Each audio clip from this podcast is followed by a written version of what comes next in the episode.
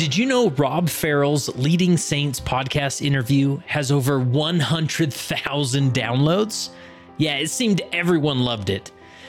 After that interview, we actually invited Rob Farrell to a Leading Saints live event and told him he could take as much time as he wanted. Well, he ended up teaching for four plus hours, and don't worry, we recorded it. It's all part of the Leading Saints Core Leader Library, and we want you to watch it at no cost.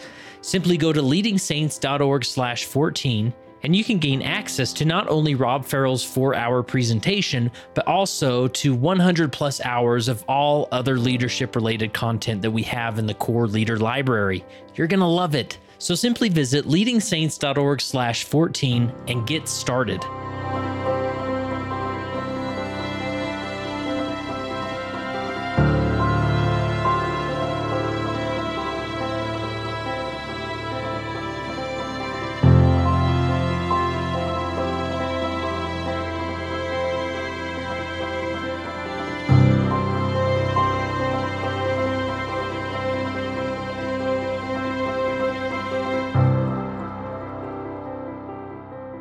So, my name is Kurt Francom, and I am the founder and executive director of Leading Saints, and obviously the host of the Leading Saints podcast. Now, I started Leading Saints back in 2010. It was just a hobby blog, and it grew from there. By the time uh, 2014 came around, we started the podcast, and that's really when it got some uh, traction and took off. Uh, 2016, we became a 501c3 nonprofit organization, and we've been growing ever since. And now I get the opportunity of an of interviewing and talking with remarkable people all over the world. Now, this is a segment we do on the Leading Saints podcast called How I Lead. And we reach out to everyday leaders. They're not experts, gurus, authors, PhDs. They're just everyday leaders who've been asked to serve in a specific leadership calling. And we simply ask them, how is it that you lead?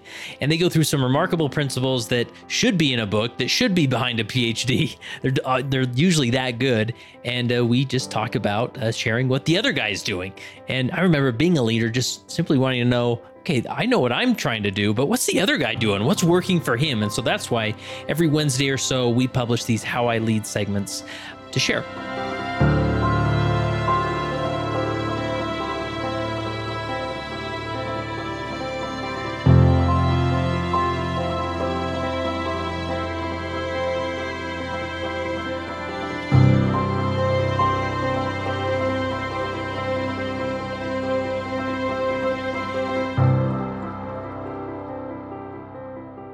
Headed to uh, Ukraine virtually here uh, with uh, Pavel. And, and Pavel, you'll have to tell me how to pronounce your last name again. Mihailovsky. Mihailovsky. I probably that'll probably be the last time I say it, just because I'll I'll uh, mispronounce it over and over again. But uh, you are uh, born and raised in Ukraine. Yes. Nice. And you are currently the stake president uh, in uh, in in uh, what city of Ukraine are you in? So the stake is called Kharkiv Ukraine stake, and the stake has um, it includes six big cities, and I'm in city called uh, Dnipro. This is where uh, the main head office of the stake is, and this is where I'm I'm nice. residing. Nice. And how many? I mean, maybe you don't know the exact number. How many stakes are there in in Ukraine? Only two. It's okay. Kiev stake and Kharkiv stake. Okay. And so how far away are you from Kiev? Um, probably five hours driving by car. It's like okay. 500 kilometers or nice 400 and, miles. And that's where the closest temple is, right? Yes. Nice. So obviously, you know, at, at this time, and we're in December of 2022, and all eyes of the world seem to be on Ukraine with the the all the the war happening there and and whatnot. I mean, what uh, what can you tell us as far as what's the current state of life like right now in December of 2022 for a Ukrainian? Mm-hmm. So it really depends on where you live, uh, because the war uh, mostly uh, actual the actual battlefield mm-hmm. Uh, is on the eastern and eastern southern part of Ukraine. The western part, the central part, north part is is safe. maybe not the north part by Kiev, whereas it's close to Belarus, which is also our enemy because mm. they support Russia and they provide the territory to Russian um, forces to shoot rockets, launch rockets. Um, wow. So we we consider them as our um, enemies as well. Yeah, yeah, sure. Um, yeah, so the safest part is Western Ukraine, a little bit of the south. Um, so it, it really depends on where you live. I live close to the eastern part of the of Ukraine, close to Donetsk. Maybe you've heard this region, city which is like the most um, dramatic. Uh, yeah. Uh, scenario right there. Uh, yeah. there is right now because um, it's all happened there in back in 2014 so generally speaking it depends on where you live. Um, my city is quite big. It's over uh, 1 million people live here. Hmm. it's uh, third biggest city in ukraine. And um, basically here it's fine. We live regular normal life. We drive cars we go to the cinema we eat food we go to the grocery stores and schools are online kindergartens are working. So basically it's like normal life that we had before the war, but with some small sign of um, I don't know the war, because sometimes every other day uh, Russian troops they launch rockets um, into the city, hmm. so we have to hide in the basement or in the bomb shelter somewhere. So we have to adjust our life according to this um, dramatic um, situation. If wow. we're talking about western part of Ukraine, like Lviv, which is the closest, biggest city to Poland, to the border with Poland, it's almost like nothing is going on there. Uh, again, besides the rockets, but the life is much easier up there because people don't feel this burden of the war like the cities or countryside that uh, is close to the actual battlefield uh, um, part yeah. of the war, uh, part of Ukraine. Wow. So when well, I'll, I'll, ask some more questions as far as just uh, leading in the church and whatnot, but let's uh, you know during a time of, of, war like this for your country. But uh, let's go back to just put you into context a little bit uh, because those that aren't seeing the video uh, interview of, of this, uh, you know, in Utah and in the United States, a stake president's generally you know got a little gray hair and and an elderly statesman maybe. but yeah. I mean, you're a young guy. How old are you? I'm 29 currently. 29. Oh, wow. And so, you where did you serve your mission? Uh, in my city in Dnipro. Nice. Uh, yeah, so it was a little bit different. Uh, I was called as a full time missionary in 2014. Mm-hmm. And when the war just started, so um, originally I'm from city called Kharkiv, which is 40 kilometers away from the border with Russia. Um, the city is part of Kharkiv state right now, this is the, the original um, name of the stake, Kharkiv stake. This is where it's coming from. Mm-hmm. So I was born in Kharkiv, and my city was part of Donetsk mission, which is uh, Donetsk region is occupied by Russians since 2014. So when I uh, uh, applied my documents for, uh, to become a full-time missionary, um, I applied my documents through the Donetsk mission that time. And when I got my mission call, that part of Ukraine was already occupied. So I have to transfer uh, my documents to Kiev Stake, and I was called from Kiev Stake to Dnipro mission, which at that time was another mission. So I kind of I was called to serve in neighbor mission, and so after that, I went there and I served two years in this area and ended up staying, living here after my mission. So, mm-hmm. oh, wow. Nice. I nice. served so, here. yeah. So you, you're not originally from this area, but uh, you got called to serve as a missionary there, and then then shortly after your mission went back to live there.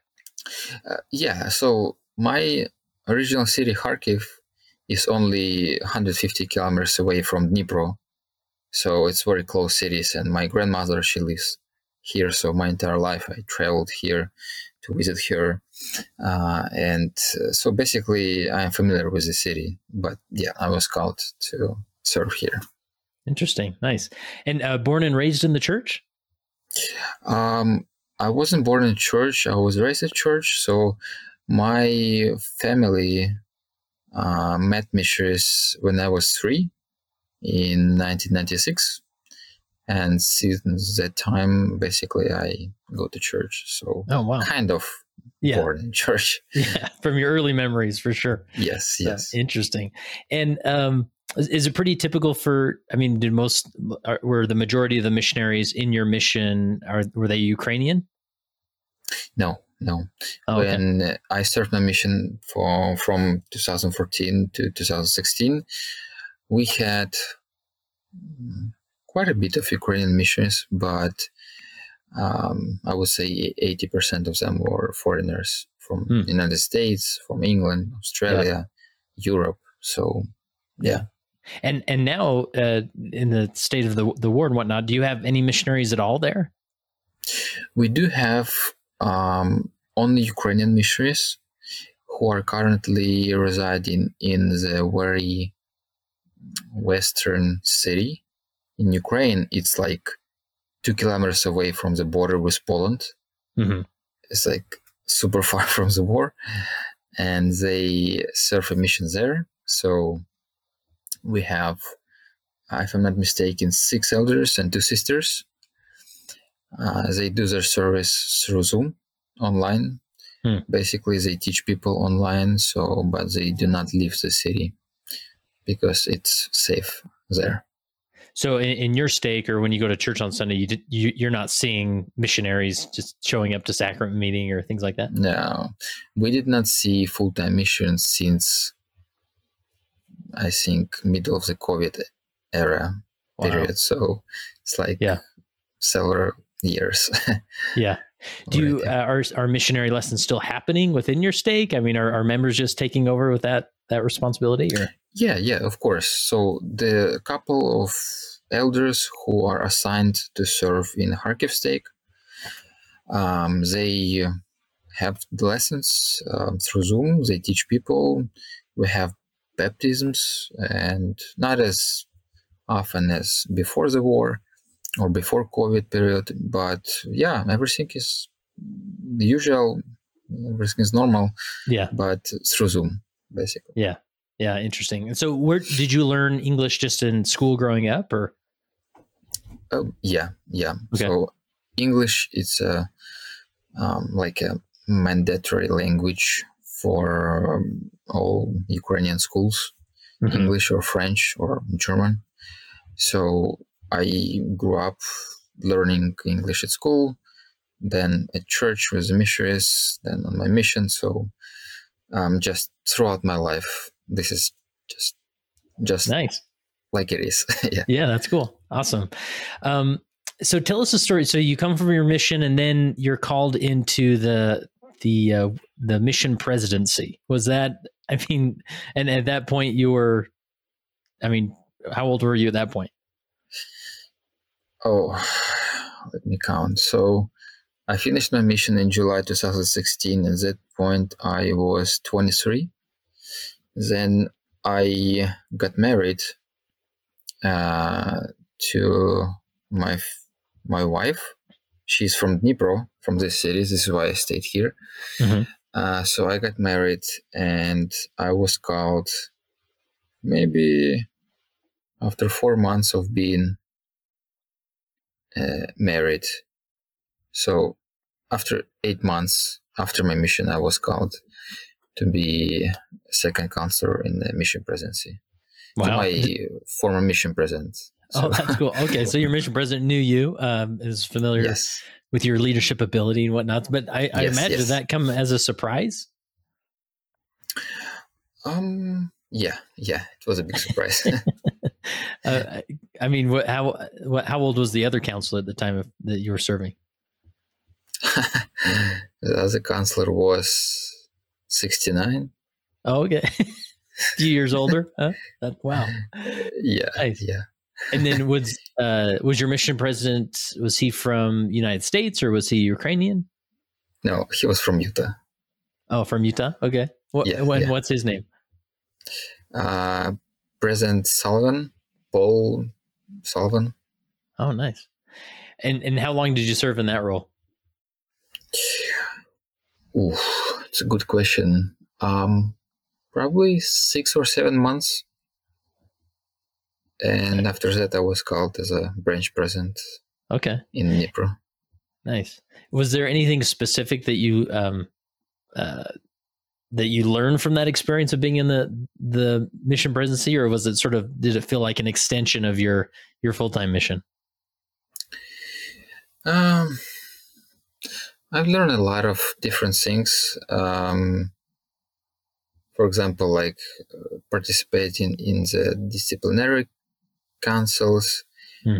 uh, dealing with hard cases of apostasy, um, of breaking the law of chastity. So I found um, some. It's a it's a hard question. Spiritually, it was a really good moment of learning from um, senior brothers like Mhm. mission president and the first counselor. Um, so, but overall, it was a good experience because um, when you just go to church and you don't serve in, let's say, high callings, or yeah, we don't have high callings at church, but let's say in the callings that um, requires a lot of responsibilities.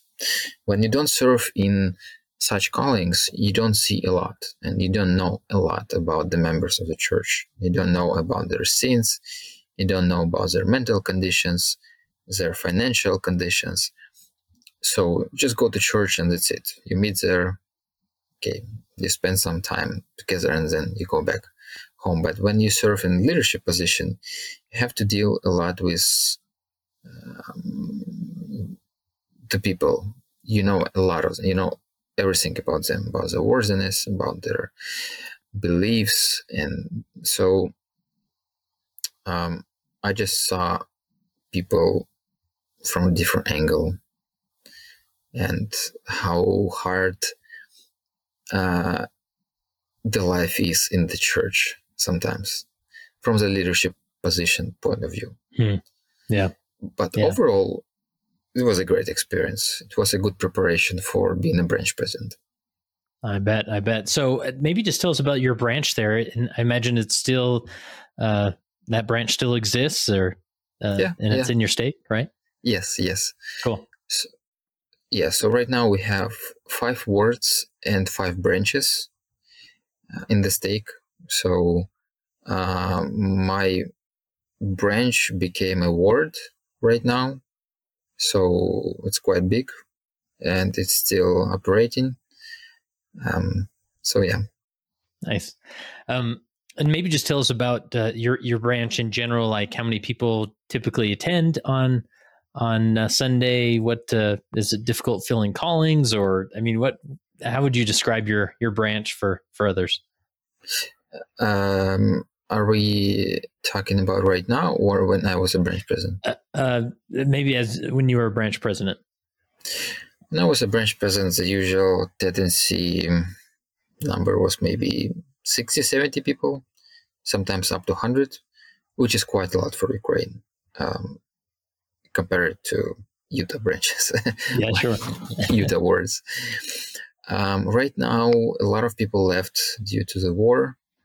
A lot of people uh, got married, moved out of the city. So right now, the usual attendance maybe is 45, 50 people.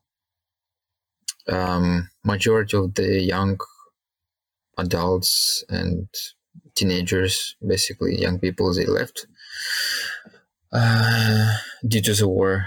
Um, they moved to other countries, to the safer place. Uh, so I would say 70% of the world right now is senior people who are not really willing to move out. yeah. because the life is here for Yeah. them. So, I mean, uh, even though you're maybe not in the center of the battle zone of for the this war, you still had a lot of families that moved out of your your stake because of this the the recent invasion and whatnot. Yes, yes, because Kharkiv stake um, has, as I mentioned before, six big cities, and three of those are um, super close to the border with Russia, and um, so people have to leave. People have to evacuate their families because my uh, native city, uh, Kharkiv, where uh, I spent my childhood, where I grew up. Um, uh, it's the second biggest city i- in Ukraine, and it had al- almost two or three million people before the war. But right now, maybe 40% of the city doesn't exist anymore, like literally. Like Wow.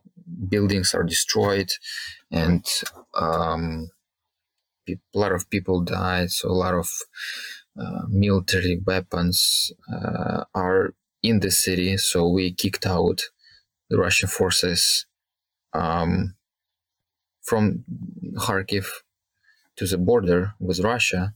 So uh, this city was never occupied by the russian forces russian troops but still um, it on daily basis um, the city is attacked by russians Wow. through small um, small rockets like they shoot from the tanks that like fly like 30 40 kilometers Uh-huh. or like huge missiles that like the flight distance is like a few thousand kilometers so Wow. this city is attacked on a daily basis Wow. um, And that's in your stake, right? Yeah yeah Yeah. So so some wards and branches in your stake are are definitely closer to or, or in the war zone and and that yes resulted in them moving out, right? And the biggest miracle is that uh, the biggest amount of members, active members of the church, uh, are in Kharkiv right now. Oh, really? Yes, Wow. yes. People still uh, live there. So Wow. Yeah. Um, so you served as branch president for for how many years? almost three. Okay, and then um, and and during that time, I mean, did, do you have a in, for your branch? Do you have a church owned ward building, or did you meet somewhere else uh, for church? For some of the wards or branches, we usually rent buildings, Uh-huh. uh, which is quite common for Ukraine because uh, the church is not that big to Right. build uh, like our own uh, meeting houses. Uh, but um, in a lot of cities of Ukraine, in, in Kharkiv stake, uh, we have our own church, bu- church buildings. Mhm. So the branch uh, where I was a branch president, um, it has uh, the big, nice church building. So it's our property, and we use it for two branches. Nice, Uh, awesome. I mean, two branches use it as a meeting house. Yeah. Um, so tell us the story of you being called as uh, the stake president. it's an interesting story. So, um, let me think where to start. Um, let me tell you first about the creation of the stake. Actually, how Okay. How we got um, the idea of stake creation. So, um, back in 2019, uh, the mission president uh, it wasn't uh, the Paul Sullivan. Uh, after it was another mission president that came up after him, uh, President Wirthlin. He's actually related to Apostle uh, Wirthlin. Uh-huh. So it, I think it's his nephew grandson Okay. yeah so it's not a big deal. yeah, so he was over the Dnipro mission um, in 2019, and so it was the middle of the pandemic, which was super like super strict in Ukraine, and he received revelations that the stake should be created here. So him and his counselors they uh, counted all the numbers, all uh, all the things uh, necessary for uh, stake to be created, basically to apply the documents to the area presidency. And um, they sent the papers to the area presidency, and the area presidency said, "Guys, you're crazy. Like, you don't meet physically in Ukraine uh, in church buildings. You meet over Zoom, and uh, it's impossible that the stake could be created during such a hard pandemic situation. Uh-huh. And uh, he said, "Guys, I received the revelation. Um, I'm asking you to pray about it, and you will feel that this is what the Lord wants for this region right now." They prayed. Um, they felt the same. They sent the papers to um, the first presidency in Salt Lake City the response was the same what are you talking about. We are in the middle of pandemic. There is no way we will approve that. And the question was could you please pray? Uh, so the first president prayed they felt it's right they approved it. So our stake was uh, created during the pandemic which is already a miracle big miracle. So um, the stake was created in April 2020. And at that time, uh, at that time, I was working for a Czech company remotely, and my um, boss, my employer, he offered me um, full relocation package for my family to Czech Republic, from Ukraine to Czech Republic. So he's gonna bring take all my family, bring to Ukraine, uh, sorry, to Czech Republic, and I'm gonna be working there, and I will move to Czech Republic. And wow. me and my wife, we talked about it. We felt fine, and we said, okay, let's let's do that. And so, um, that time I already was released from being a branch president so I had some small calling uh, in a district, um, and I wasn't really like worrying about uh, the church in Ukraine because I thought, okay, God released me, then my work is done in Ukraine. And so um, I was about to go and um, bring my papers uh, for family visa to Czech embassy in Ukraine on Monday, and on Saturday, uh, I was called as a stake present by uh, the area present. Wow! So, yeah, change of plans, huh? Yeah, yeah. So it was a, like super big struggle for me. Uh, either I should accept such an important calling and serve the Lord, or I am going with my family to Czech Republic. And if I would uh, reject the calling and uh, go to Czech Republic with my family, I will be, I would be there and I, um, the war situation won't touch me for now because uh, I should have been in Czech Republic right now with my family. Mm-hmm. But and I, and I, imagine at this point you'd already told your your uh, employer that you were planning on moving to Czech Republic.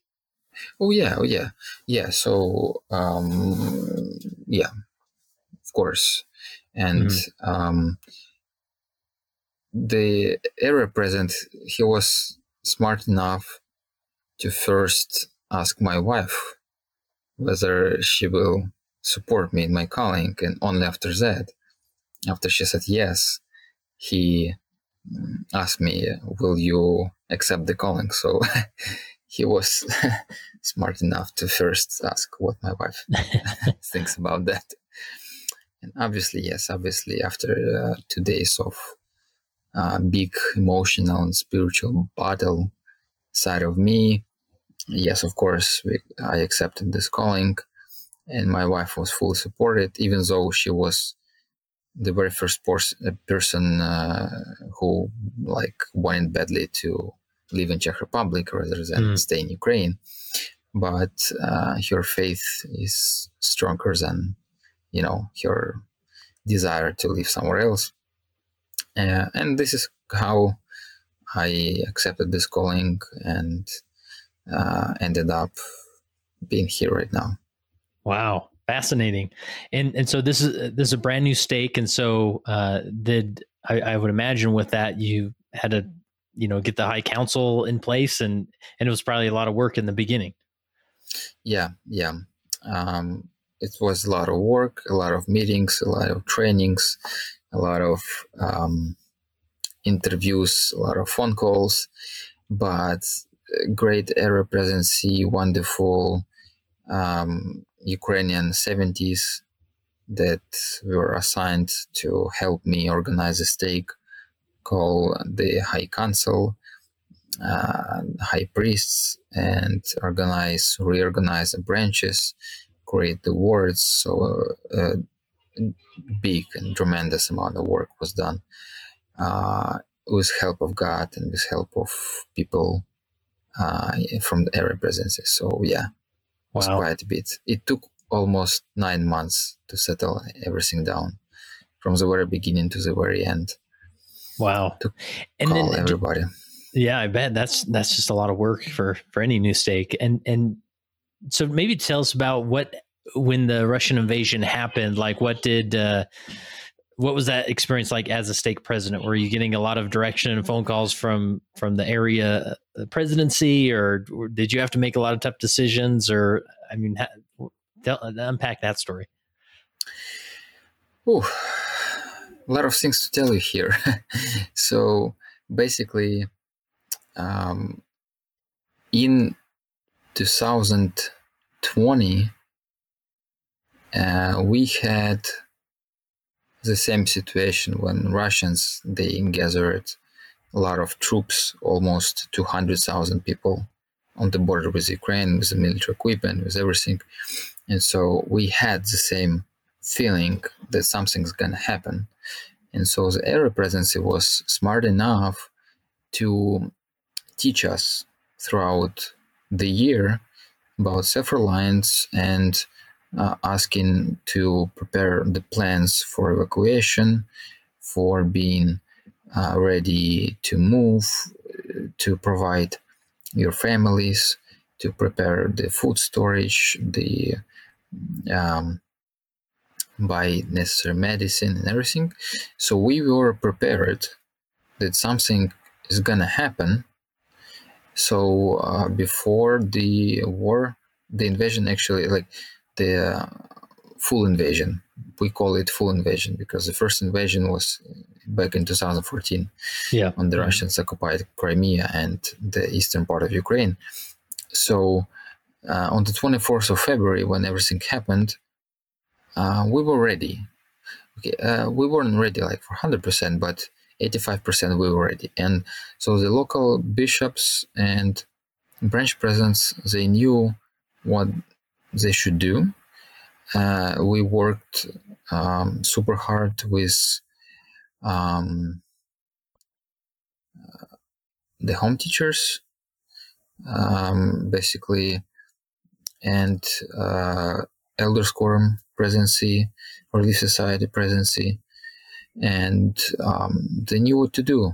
They were warned by us. We were prepared. So basically, uh, of course, a lot of phone calls to me, to my counselors, a lot of uh, people that are lost, that are like pleading for help, but majority of members were ready. So we did not have any big problem with, uh, you know, deciding what to do. Uh, the first priority was to evacuate fam- families with kids, from cities like Kharkiv because Russian tanks uh, already entered the city, actual city. So my father, he lives uh, almost in the end of the city. And so the Russian tanks were passing by the house. Uh, and so uh, we we needed, you know, to take care of um, people, families, and elderly people. So we evacuated them. Those people who wanted to stay, they stayed.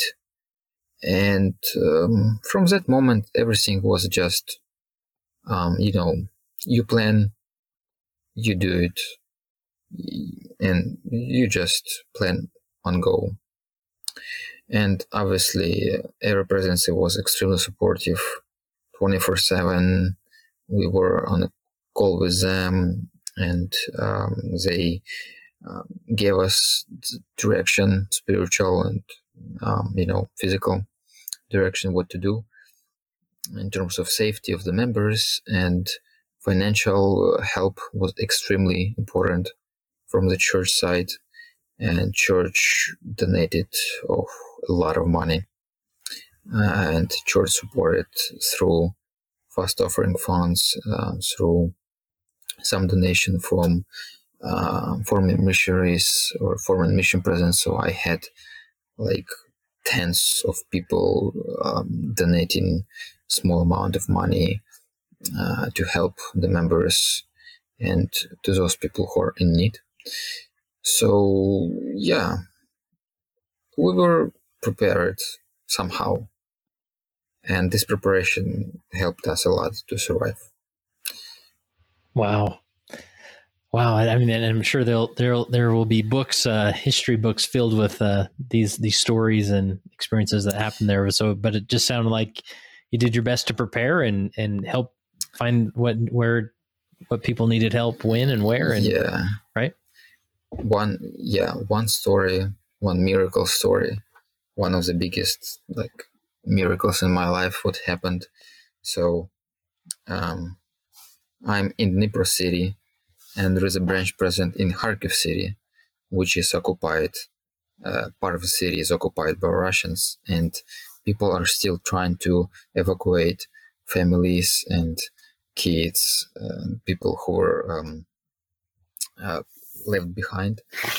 And so church organized um, some connection with um, bus drivers, private people who owned big buses.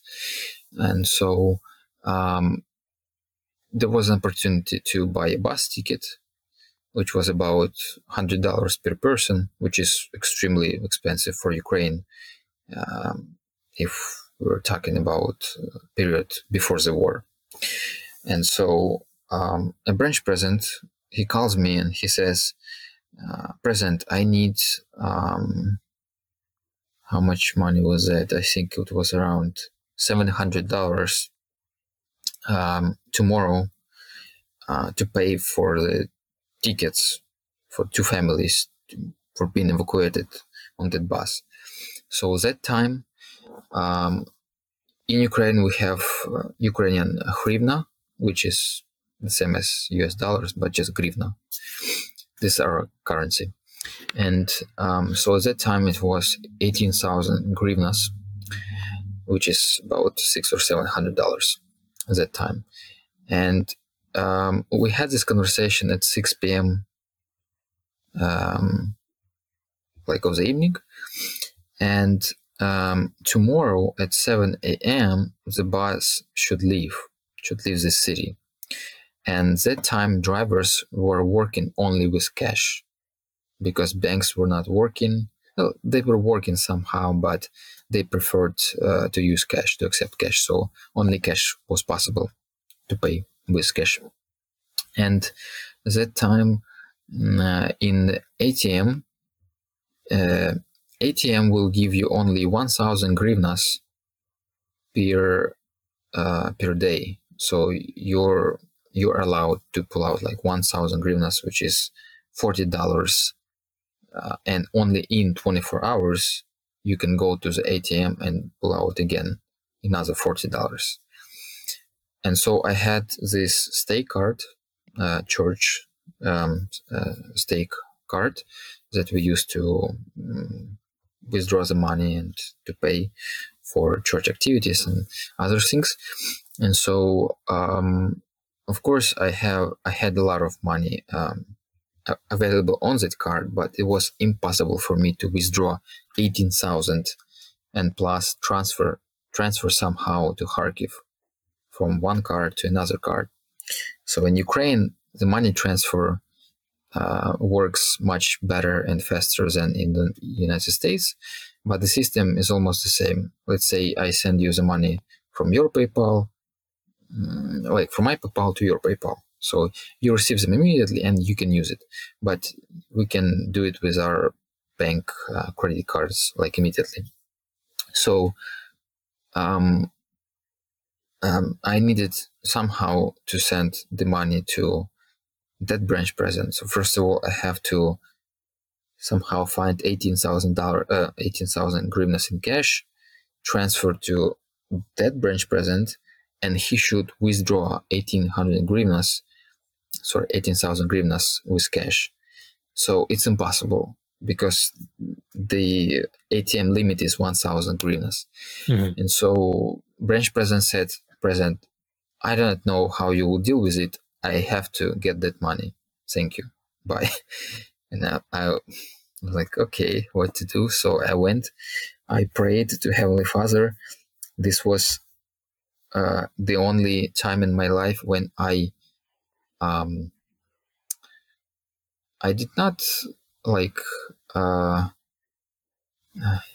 you know, um, how how to say it in English, when you ask something you're worried like give me like give me give me. Yeah so, like an ultimatum maybe or? Y- yes yes exactly thank you. So um i talked to father i said heavenly father you see my problem i i have to have this miracle it was almost like an ultimatum for uh-huh. heavenly father that he must give me like there is no choice and i said heavenly father i need this miracle i have to have 18,000 hryvnias and I have to transfer them. So we need this miracle. We need it. Like, uh, I felt so bad because I, you know, put this ultimatum in front of God, but uh-huh. I was humble enough to like say, you understand my situation. I, I apologize. I'm humble, but with, with all humility of my heart, I'm asking you, give me this miracle. yeah. Wow. And so, yeah. And, um, I grabbed my father, grabbed my dog, and we went on the street just to walk the dog. And uh, on the way, by walking with the dog, we uh, went to different ATMs. So I pulled out 1,000 hryvnias, which is my daily limit. And second, third, fourth ATM, they reject the card hmm. daily limit is over. And so there is a fifth ATM of, of like random, very like very some creepy bank. I don't know, like I've never heard of that before the war. Yeah. It's just like uh-huh. you know some banks that are not popular at, at, all. And so I was like, oh, okay, come on, let me try it. And I try it, and it gives me five thousand per one transaction. Oh wow! I'm standing up there. I'm like, ah, it's a miracle and my father was saying yeah hey try again and so i'm standing there and i'm like doing transaction after transaction so that evening i i think i got almost like 100000 hryvnias from one atm i literally like robbed it I just and I, I and my father like hey we have to go because the station is dangerous a lot of like uh, strange people walk in the street. A lot yeah, of robberies. Now you have a lot and, of cash, right? That you're yeah, I have a lot of cash. Luckily, my father, my dog, is with me, and uh, but I have like a lot of money. So my father said, "Hey, we have to go. Like, let's do it another time." So, and I have this big like stack of money. Holy cow! I bring it home. I bring it home, and I'm saying, Heavenly Father, thank you for this miracle. It just, it's like, it's unbelievable. It's impossible that the Ukrainian banking system, they uh, provided this rule of daily limit for only banks in Ukraine. All banks, so all banks have to like um, follow this rule. And so there is no way that I could find, but it was a miracle. And so I withdraw those money and I called the branch president in Kharkiv city. And the branch president said, President, you know what? Um, somehow we found the money here. Um, so those families, they said that they can afford pay for themselves. So I don't need you to send me the money right now. And I was sitting there that time, that evening, and thinking how merciful our Heavenly Father is and how great is His um, love that He gave me this miracle to understand that um, I can almost like ask as an ultimatum when like truly like miracle should happen because we we're trying to save lives. Yeah. We are trying to save lives not just fun or some activity. No we're saving lives during the war. And it happens. And after that i texted um, on social media all my uh, bishops and branch presidents about this bank. And i said you have to go and find this bank this atm in your city it will give you unlimited cash and so they went and it was a huge miracle for all 10 branch presidents and bishops in kharkiv stake because we were able to get a lot of cash and use for um, church uh, yeah. needs for wow. of members. When wow. when all the people, all the people around us, they don't know about it. You would see like two, three hundred people like in a line trying to pull out money from one ATM. Uh, and it was just a miracle how Heavenly Father, He gave this opportunity to get the cash because the cash is only valuable thing when banks are not working yeah. properly and during the war.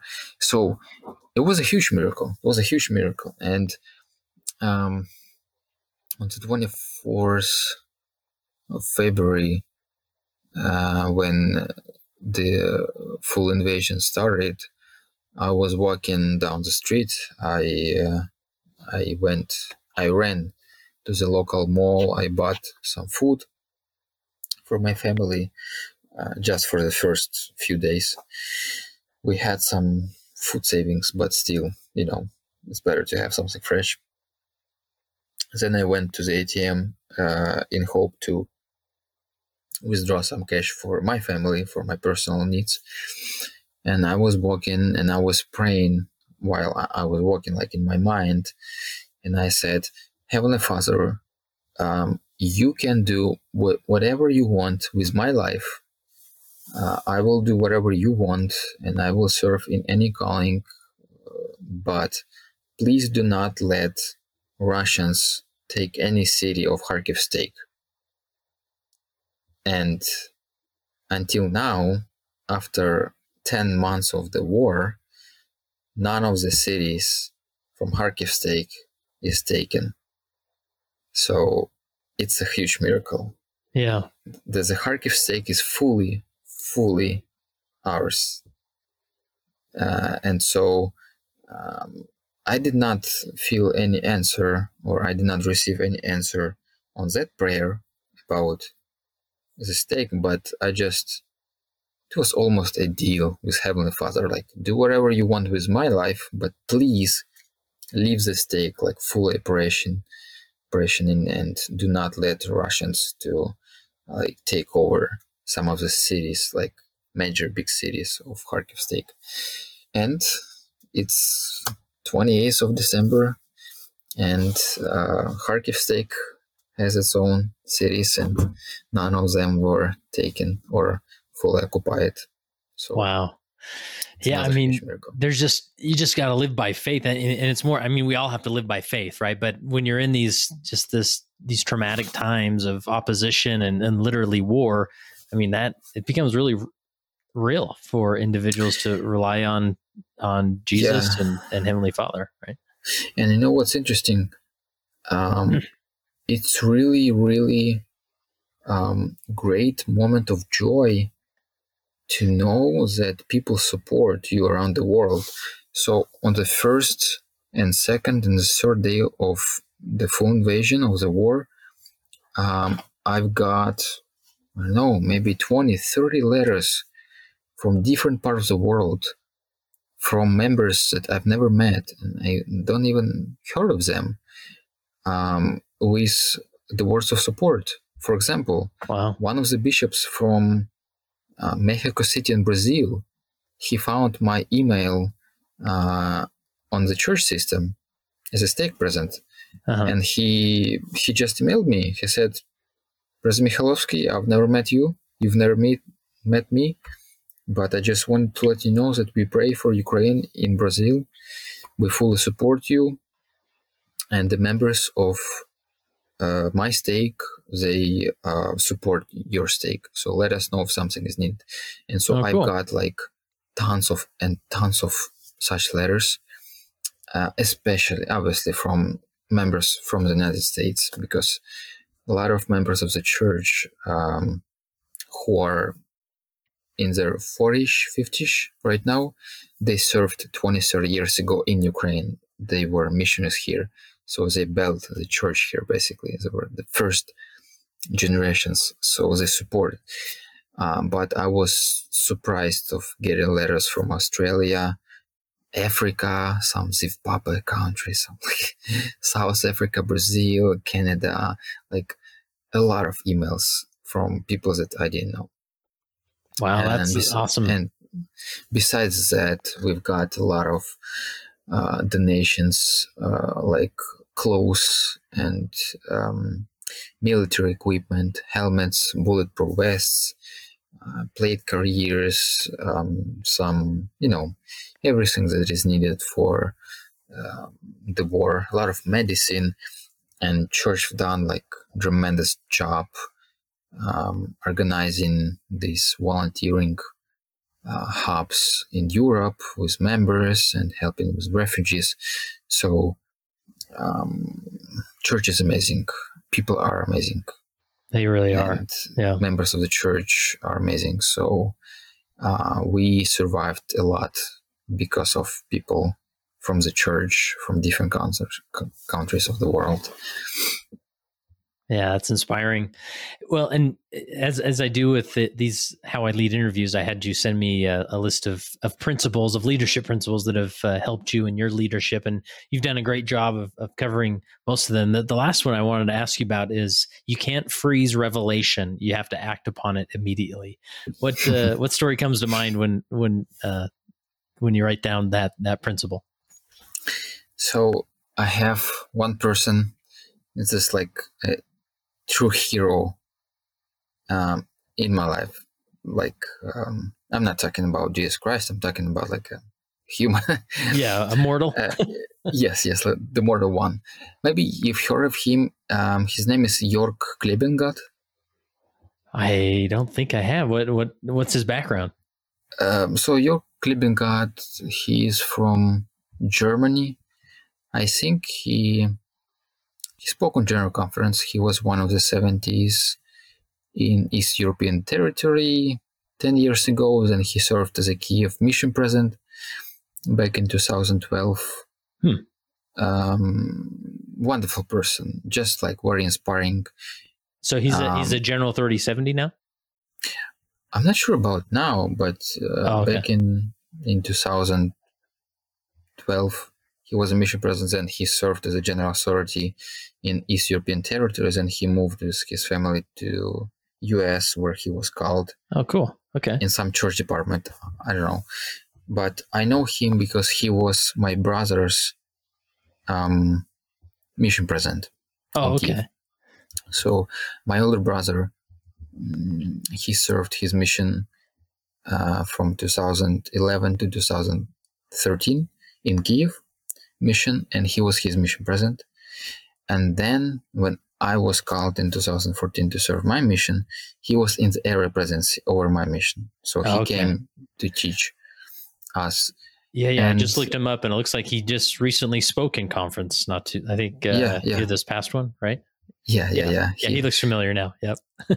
it's uh, it's an amazing person like literally um i've never met him um no i've met him a few times so i was never around him a lot but um when he taught us uh, on my full-time mission the things he was saying I just memorized them until now. So sometimes church leaders they say something and you catch that phrase, you catch that word, you catch that principle and immediately you remember it like until end of your life. And so he said, elders and sisters, you cannot freeze the revelation, you have to act upon it immediately. This was the life principles that he shared that gave him a lot of opportunities to serve and to achieve things that Lord's wanted him to achieve. And so the principle was that if Heavenly Father gives you some revelation, you have to act upon it immediately.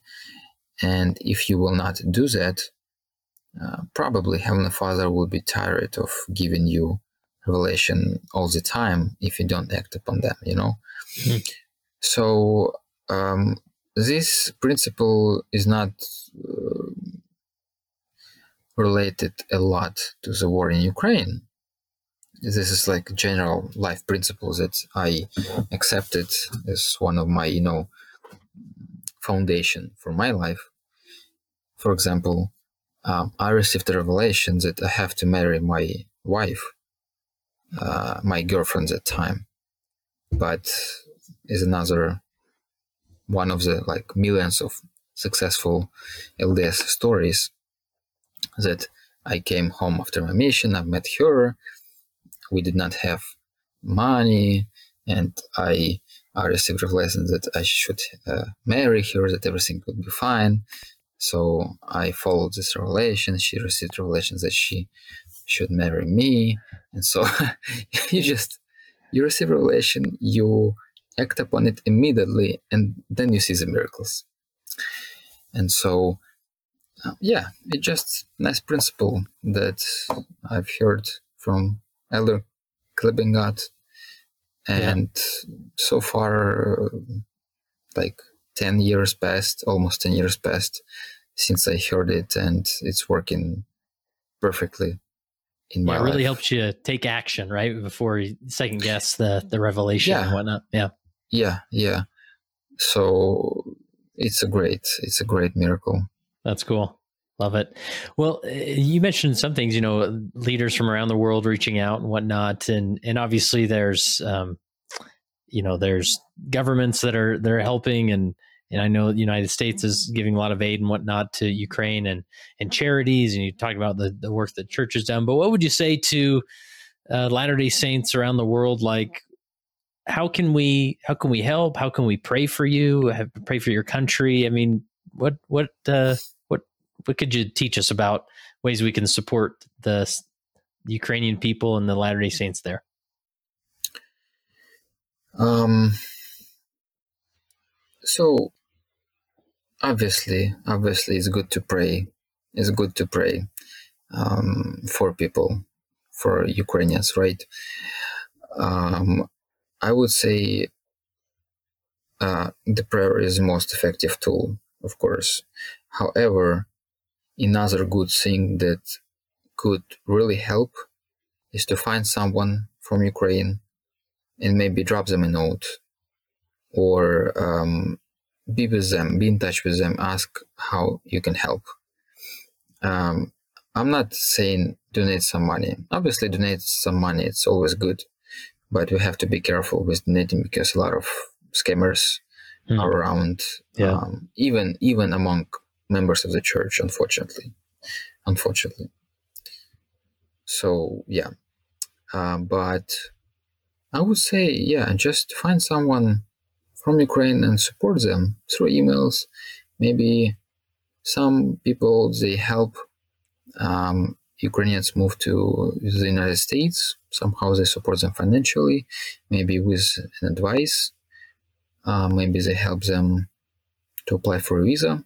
But I would say, if we're talking about some basic things, I would say the prayer and personal note or a phone call would be the most effective um, tools right now to support. Awesome. Well, that's really helpful. And please know that we are praying for you, and we hope that uh, there will be some some blessings that come out of this in the long run, and and that the church can continue to thrive there in Ukraine, and with uh, maybe more temples, or you know, definitely more stakes and wards, and and uh, so we're we're definitely praying for you. The last question I have for you, uh, is uh, as you reflect on your time as a as a leader how has being a leader helped you become a better follower of Jesus Christ? Hmm. It's a good question. It's a good question. Um, first of all, I realized that stake present it's a great calling. Some people think that it's very scary calling or very hard calling, but if you um, serve with all your heart. Um, obviously, it's a hard calling because it requires a lot of efforts and time and prayer, physical, mental, emotional, um, you know, um, power. Uh, but it helped me to see how church really operates from the inside and how church helps uh, people like in much bigger perspective because I have much more information rather than um, regular members of the church in my stake in Kharkiv stake. So I see bigger picture and I talk to area presidency more often. So this calling helped me to become um, a better leader and better disciple of Christ in terms of uh, understanding that the church is perfect. People are not perfect, but the church as an organization is perfect.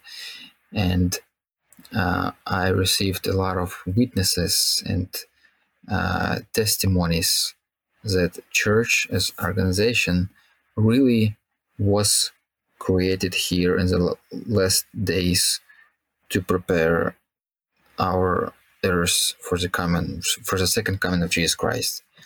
Uh, because I see how church operates, how uh, leaders communicate between each other. I see how the first presidency is working, how the area presidency is working, uh, especially during such hard times. And I just received another great and strong testimony about the church's organization that it's really the Church of God and it's really um, operating through the Holy Spirit and through the humble servants of the Lord. And so it just, my testimony became stronger um, in all aspects of, in all meanings of it. And so um, I just realized how Heavenly Father, He loves us, that He gave us such a perfect organization for imperfect people and um, through the church through the gospel through the atonement we become better and we follow jesus christ and heavenly father and eventually being with him in eternal life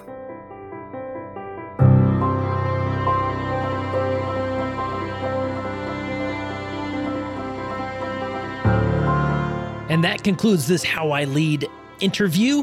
I hope you enjoyed it. And uh, I would ask you could you take a minute and drop this link in an email, on social media, in a text, wherever it makes the most sense, and share it with somebody who could relate to this this experience. And this is how we how we develop as leaders, just hearing what the other guy's doing, trying some things out, testing, adjusting for your area. And uh, that's that's where great leadership's discovered, right? So we would love to have you uh, share this with uh, somebody in this calling or a related calling, and that would be great. And also, if you know somebody, uh, any type of leader who would be a fantastic guest on the How I Lead segment, uh, reach out to us. Go to leadingsaints.org/contact. Maybe send this in- individual an email, letting them know that you're going to be suggesting their name for this interview. We'll reach out to them and uh, see if we can line them up. So again, go to leadingsaints.org slash contact, and there you can submit all the information and let us know. And maybe they will be on a future How I Lead segment on the Leading Saints podcast. And remember, go to leadingsaints.org slash 14 to gain access to Rob Farrell's four-hour presentation at no cost. Visit leadingsaints.org slash 14. It came as a result of the position of leadership which was imposed upon us by the God of heaven who brought forth a restoration of the gospel of Jesus Christ. And when the declaration was made concerning the only, true and living church upon the face of the earth, we were immediately put in a position of loneliness, the loneliness of leadership from which we cannot shrink nor run away, and to which we must face up with boldness and courage and ability.